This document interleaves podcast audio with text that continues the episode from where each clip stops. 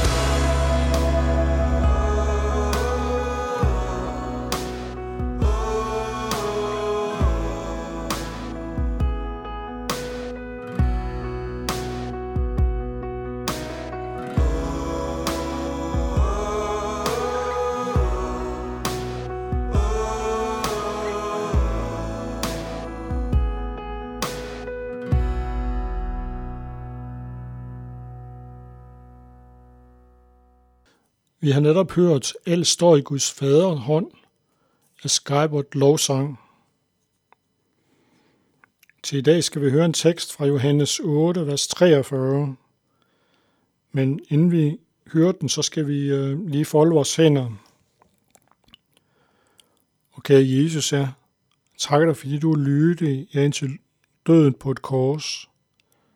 Jeg takker dig, fordi du går foran os og rører hænderne ud på vores veje og beder om, at du må åbne ordet for os, så der ikke er et dække over ordet for os, at vi må høre dit ord. Amen.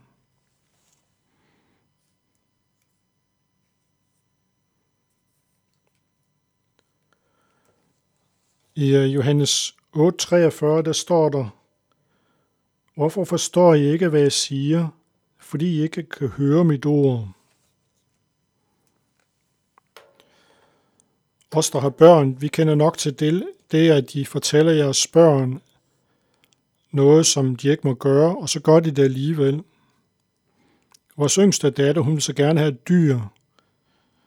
Et kæledyr. Vi sagde nej, fordi vi kunne ikke se, hvordan vi skulle passe det.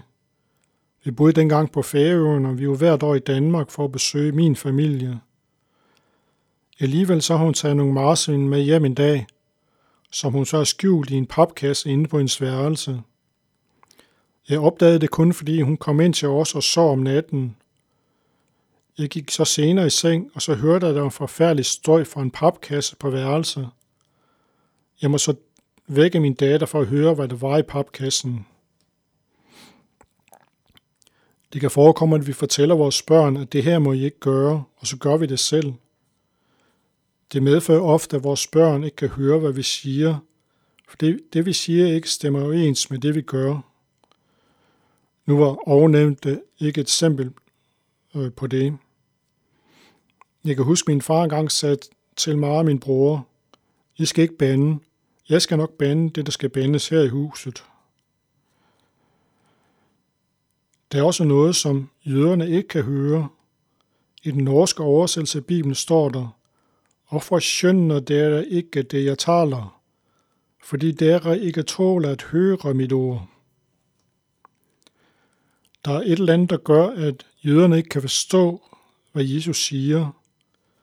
I vers 32 i det her kapitel, der siger Jesus, og I skal lære sandheden at kende, og sandheden skal gøre jer frie. Jøderne svarer Jesus, at de er af Abrahams slægt, og de har aldrig været trælle under nogen. Jesus svarer dem, at den, der begår synd, er syndens træl. Jøderne de forstod ikke, at de var trælle under synden. De forsøgte selv at gøre sig fortjent til at blive frelst. De henviste til Abraham, som om at det ville være nok til at frelse dem. De forsøgte sikkert også at leve op til hele loven, men Jesus han påviste over for dem, at de klarede ikke at leve op til loven. Der var en rig mand, som kom til Jesus, som sagde, at han har overholdt hele loven. Jesus han bad ham om at sælge alt, hvad han ejede, og give det til de fattige, og så komme og følge Jesus. Den unge mand, unge rige mand, han gik bedrøvet bort. Han overholdt ikke det første bud, fordi hans kærlighed til hans rigdom var større end hans kærlighed til Gud. Romerne 9, 19-20 siger, og vi ved, at alt hvad loven siger, taler den til dem, der er under loven, for at hver mund skal lukkes, og hele verden stå strafskyldig over for Gud. For at lovgærninge blev intet men, menneske retfærdig over for ham.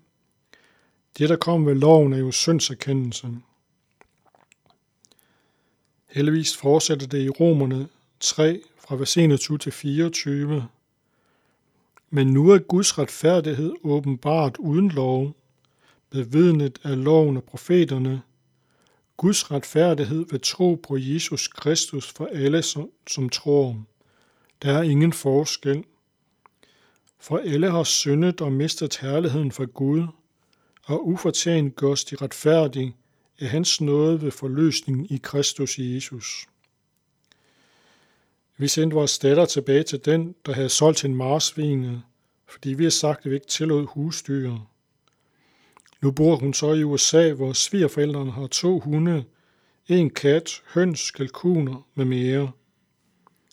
Så lige for tiden der får hun styret sin lyst til husdyr.